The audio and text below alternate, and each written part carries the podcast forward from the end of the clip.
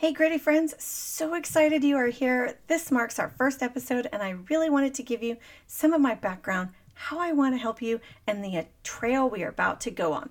I decided to start a podcast to give the harsh love some of us need to hear when it comes to business, goals, accountability, good idea fairies, last minute Larrys, all the way to helping you see the successes you want.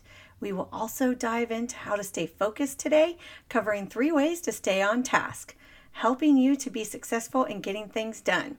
These steps are easy and can be implemented in minutes. They are great steps for those of us who forget what we need to do. We call this unfocused, have so much to do we don't know where to start, called overwhelmed, which leaves us feeling stuck or frozen and we stop moving in our day. Feeling like you're in the right place but want more? Come join my free Facebook community at The Gritty Coach. To be sure these messages get to those who need it the most, writing a quick review is the easiest way to let others know they should hear this. It would be greatly appreciated and a blessing if you would drop to the bottom of the podcast and look for the Write the Review in purple, telling myself and others what you thought of the podcast. Now let's go get gritty.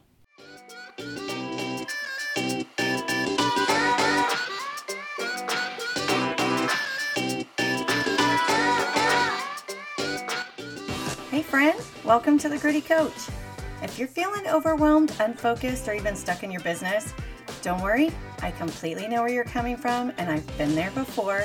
But now you want to get some clarity, a plan, and you're ready to take your business to the next level, then you are in the right place. My name's Erica, and I'm the Gritty Coach.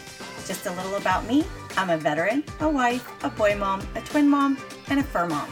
And after 20 years in the Navy and my unique life experiences, I am here to help you smooth and polish your business practices through what I like to call gritty love. So if you think you're tough enough, sit back, buckle up, and let's get gritty.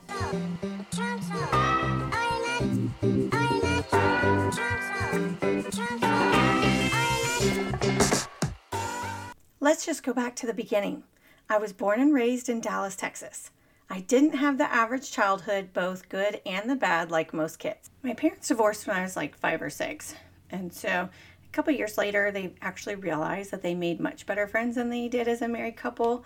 And that had its whole unique set of consequences that I could have never have imagined as a now eight year old.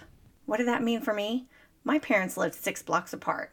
I spent three days a week at my dad's and four days a week at my mom's. It also meant that when they both got remarried and I got into trouble, I had the board of parents to punish me.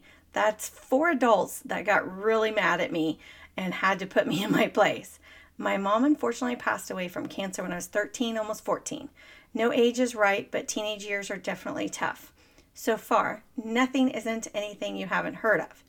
Where it got strange, my dad had a pet shop when I was young. He boarded exotic animals back in the day. Mm-hmm. Yes, I'm older. Even before my parents had gotten divorced, um, there was a gentleman that came in and decided to board a chimpanzee with my dad at the store, and he never returned to pick her back up. My dad decided to keep her. Her name was Dina. Realizing just how smart she was and how fond he had become of her, he started to teach her things. He taught her how to eat with silverware, taught her to wear clothing, she even wore a diaper. Eventually, this had evolved into an entertainment business. I know, this is just totally crazy. Just a note here, he does not have them anymore, and they have been well cared for in a private primate and the Miami zoos across the country. Okay, so back to my story. Now, as far as I can go back in my head, I know my dad was always in the entertainment business. He had uh, Kelly, Kelly, and Cohen. That was their names. Like I'm trying to put it all back together. So I think it was two rabbits and a chicken, and they would dance, and uh, the chicken would scratch for math problems. The bunny could the rabbit could play the piano like and they did all these tricks and they had you know my dad would travel around with them. So like that's i can remember all of that. So so my dad being in the entertainment business has always been in my life growing up. So I, it was just sort of the norm. So there was no surprise when he decided to take it was no surprise when he decided to take dina and start you know taking her to birthday parties and anniversaries and store openings store closings over the years growing up, he actually eventually acquired four chimpanzees altogether, and I'll go and I'll go into each one of those um, a little later in the story. But the second chimpanzee, and I cannot remember for the life of me how he got Lulu, um, but she was the second one that we had. Here comes Lulu. Now, Lulu and I were a little more friendly than Dina and I were. Lulu and I would color together, we'd hang out together. My dad would allow us to interact together more. Now, my dad loves to tell the story of when I was a little girl how Lulu and I would color together, and I loved coloring. We would sit out back on the porch. I can remember seeing this uh, in my head that we were sitting on the back porch one day, and she was coloring on one side, and I was coloring on the other side. And I went to go tell my dad, I'm like, Daddy, um, I don't want to color with Lulu anymore. And my dad was like, Why? And I said, Because she can't stand the lines. so obviously, I had a like perfectionist tendency from a very young age even with a chimpanzee. no qualms about telling him that she couldn't do it. I don't want to be around her. I can't color with her anymore. This is no longer acceptable. Overall, we had four chimpanzees that lived with us over the 17 years of my life. Dina eventually became Big Dina as the first one, Lulu, Little Dina, and then Bubba, our only male who was the baby from Big Dina as I got older, I really got to enjoy more with little Dina and Bubba. And what I can tell you is, little Dina and I had a very strained relationship. She thought she sort of had my dad all to herself. I sort of thought I had my dad all to myself. And therefore, there was a big jealousy thing. Not as much on me, but totally on her. And it got to the point where, like, I couldn't even go near her. Um, she would go crazy. She tried to bite me a few times she got very, very jealous and super excited whenever I'd walk into the room. So with little Dina, I really had to be careful not to, you know, too much alone time with her. That just saved me from, you know, whether or not I got hurt or she got upset or whatever the case may be with her. But I can tell you that there are so many fun stories that she did, um, things that she had done throughout her lifetime with us whether she it was from painting she learned how to paint. She painted with her toes she painted with her hands it didn't matter she painted with cool whip with food coloring to make it so that she could eat it until we really taught her how to not eat the paint. And she even eventually learned how to strip. That's right stripping chimpanzees to david rose the stripper. My first stepmother would create all the outfits for her and she would strip down to um, diaper and, and pasties, and it would have some sort of greeting on the back of the diaper, wishing someone a happy birthday or happy anniversary or congratulations, whatever the case may be. So that's probably where everything was really weirder in my childhood because that was the entire, like, that was until I was 17. So, pretty much until I almost graduated high school, there was always a chimpanzee in the house and all the other animals we always had. Now, I do have loads of fun stories growing up that I'm going to share over all the episodes and sort of how they related to who I've become and how those experiences have influenced my life over the years. What I can tell you right now is that little Dina and Bubba not only met some of the most well known and loved Dallas Cowboys, but visited almost every school I went to growing up, except high school, thankfully. When I would go roller skating, my stepmother would bring Bubba to pick me up.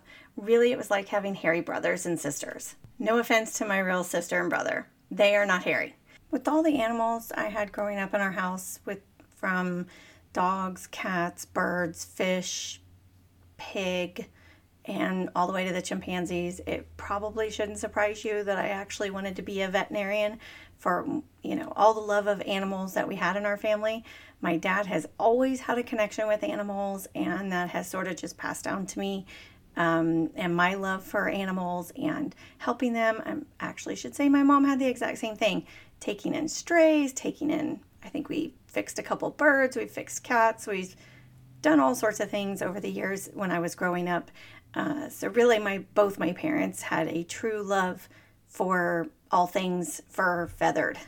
Yeah, it didn't last long since I don't have the stomach for euthanizing. And at that time, they didn't really make a lot of money. So I switched to pre med. I became so scared, though, of failure and disappointment to my dad, I didn't even apply to the universities to try and get in. I'm sure I could have gotten in. I had good grades, loved being part of the school student body in college, but my fear of failure got the better of me. So, what did I do? You know, the normal stuff join the military with my sweet mate from our dorm. Jody and I went to visit the recruiter about joining the reserves. Yeah, that's not where that stayed. We thought we would just have some money on the side and still go to school. So, five years later for active duty, and off we went. I at least did manage to stay in the medical field, and she and I became a hospital corpsman together. We went to boot camp together, got in into loads of trouble there. I have always had quite a mouth on me. And my dad, if you ever get the chance to talk to him, will tell you that he never spanked me because it was never my butt that got me in trouble. It was always my mouth. So, no doubt I have lived up to that in my Navy days. I got a whole lot of extra exercise attention. Jody and I graduated boot camp and off we went to Corps School in San Diego. Graduated Corps School, and unbeknownst to us, we were getting orders for our first tour. Jody and I got signed up for Field Medical Service School, and that meant we were going with the Marines. Not what I signed up for. I even called my recruiter, who by now we had become friends, and was mad. I expressed that now I didn't have to run the Navy 1.5 miles, but now I had to run the Marine Corps 3 miles the hikes, the gear. Geez, I was so not happy about this. But Jody and I made the best of it and off we went. Here I learned my biggest lesson in life, but I didn't know it until probably 20 years later. By this time, I had boy troubles, financial troubles, and self esteem troubles. Every instructor knew my name, and I was always in the volleyball pit in the up position for push ups. If they weren't going to kill me, they certainly made me strong. When we went out on our last hump for eight miles and then a week in the field, there was a master sergeant there who we all thought was bat bleep crazy. Again, reminding you I had financial troubles, boy troubles, and trouble was following me. This master sergeant pulled me aside in, inside the tent and said, Doc, your life is like the fog of war. And that's pretty much where he lost me. But I listened. He said, You're on this road and the fog is all around and in front of you. You need to focus on the road you can see. And do not look out into the fog. Tune it out. I thought, really? I'm 21 and already my life is like the fog of war? He's crazy. Well, no, he wasn't. It was one of the smartest pieces of advice anyone could have given me. This became how I learned to focus and actually get things done. As our journey and episodes keep going, I will pull from these experiences of where I was and what I did to overcome, showing you how I became a successful leader in the Navy. I retired six years ago after serving 20 years. Grit is all about resilience. We learn resilience our whole lives. Sometimes we're not as resilient as we want to be, and that's okay. It is always a work in progress. But being open to gritty love, as I like to call it, is open for new ideas to help move you forward. If you think of sandpaper grit, an 80 grit is gritty. It's going to strip down the layer of wood and going to get rid of all the splinters, dents, bumps, and leave you with the top layer. A 200 grit, that might be your finishing grit. It, it doesn't hurt, it just simply smooths out the edges. And then you're ready to move on. I started joking that sometimes I was so honest about what path someone needs to take or something they need to stop doing, that gritty love just kind of became a thing. It showed friends that I care and I may be hard or harsh, but it all comes from a good place of wanting to help you. I usually get the grittiest when I talk about focus. Why? Um, because I've done it and I know better. Then I get gritty to myself. Hello, McFly, you know better. Well, you have all this junk stored in your head and it clogs your ability to think clearly concisely, or even orderly. So I want to focus on focus. I used to get up at night remembering all the things I'd forgotten to do in a panic and then afraid I would forget them or deciding on what consequences I might face when I didn't do them and I didn't sleep the rest of the night. When I began focusing on checklists or to do lists, as cheesy as it sounds, I was finally able to sleep through the night again. I stopped waking up. I had already written it down, I already knew what to do. Now, don't get me wrong, I do occasionally wake up with actually, oh my goodness, this is such a great idea thoughts. and then I generally will write them down. Anybody who has been dealing with ADHD or even just super busy people, a checklist is important. It frees your mind to focus on the important things, but it goes a little further than that. Let's just start with today and start small. If you feel overwhelmed by the amount of tasks you have to get done today, let's just get some quick tips in to help. One, create a checklist. Super simple, right? But jot down as many things as you can remember now and as the day goes, because you know we can't remember it all now. More will come. Just keep jotting. This basically is like a brain dump of activities, tasks that you need to get done. Number two, prioritize them. I usually number them. Number one is cannot be put off any longer, must get done today. Now, it may change as the day unfolds. That's okay, but you have to start somewhere. Number three, start with the top three priorities. Those have to items for today. Like, can't put them off to tomorrow because you've already put them off for like a week. And number four, do one of them. Start with one of those three. Finish it. Take a break. This clears your head and lets your mind wander and reset. If the task is a daily type of task, then set a timer. The timer is so you don't focus on anything else for those minutes. No phone calls, no emails, no responses, of course, unless there's an emergency. But really, what you're trying to do with the timer is to focus in on the task that you actually have to get done with no distractions. And number five, now you can move on to the next task and the next. And if you get all three done today, move on to the next number. That's why we number them. And you keep going until all the tasks are done or until your day is over. Now, depending on when you're actually listening to this podcast, I would tell you that the night before is generally the best time of the day to actually start working on your to do list for the next day. But if you're in the middle of the day, by all means, start your checklist now. If you're in the morning, start your checklist now. Just get it down. And then each night, you'll carry over what you didn't get done for that day. The next day, here's your starting point. Reprioritize them. Go back over steps one through five. When you start doing this continuously, your actual task list items will actually get smaller. It's when you stop and it all builds back up, that's when it all starts come rolling back in and then your list gets longer and longer. Generally, my to-do list or my task lists are not more than 5 or 6 items in a day because I don't put stuff off anymore. I get it done and I don't have to carry much over to the next day unless something crazy happened in my day and I had to reprioritize. Again, totally fine to do that. Life happens. So, this just covered so much stuff today. A lot of introduction items. I really wanted you to know where I have come from and see where I am now and why I want to be here to help that even though I thought that the Master Sergeant was nuts, I still heard his message and I still remember it now 25 years later. It is the one message I don't think I'll ever forget. When everything seems overwhelming and you're feeling stuck or don't know where to start, start focusing on the road today. Create the checklist, prioritize, and only start with three tasks that day. This allows you to have the freedom to course correct if life happens without feeling like you did nothing. I'm a paper person, so scratching off that checklist actually feels really amazing. And when it is a task I've carried over for several days, I'll even go back and scratch off the previous days just because it feels even better as a win. I hope you enjoyed hearing my story today and we'll be ready for another episode next week. Just hit the follow button so you never miss out on the grit.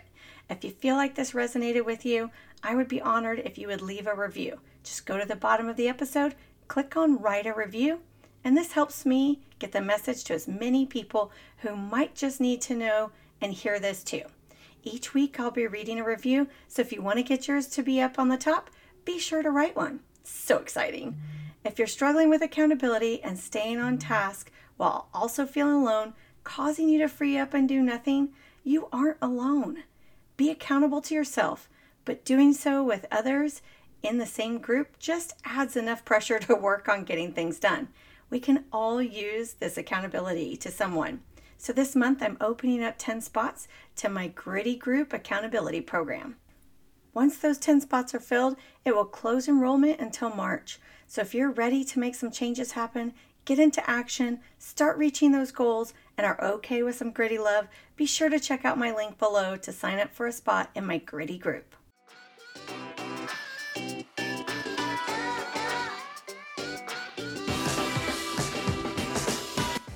Friend, before you go, I just get so fired up every time I read a review knowing that I got to make a difference in somebody's business and help them level up. And I would love to be able to continue to do that for other women. So if you feel like this podcast touched you in some way and would really love to spread the word, that would mean the world to me by either writing a review. You can even take a screenshot of this episode if it was the episode that resonated with you and uh, put a copy of it on your Instagram stories. I absolutely love that. Tag me at the Gritty Coach, and I would love to also put you in my stories. And that way, together, we are actually doubling down on helping as many women as we can level up in their business. Just remember to never give up. You never fail, you just learned a way how not to do something. So keep going, try again, and I believe in you. I'll see you next time. Don't forget to follow so you can get gritty with me again.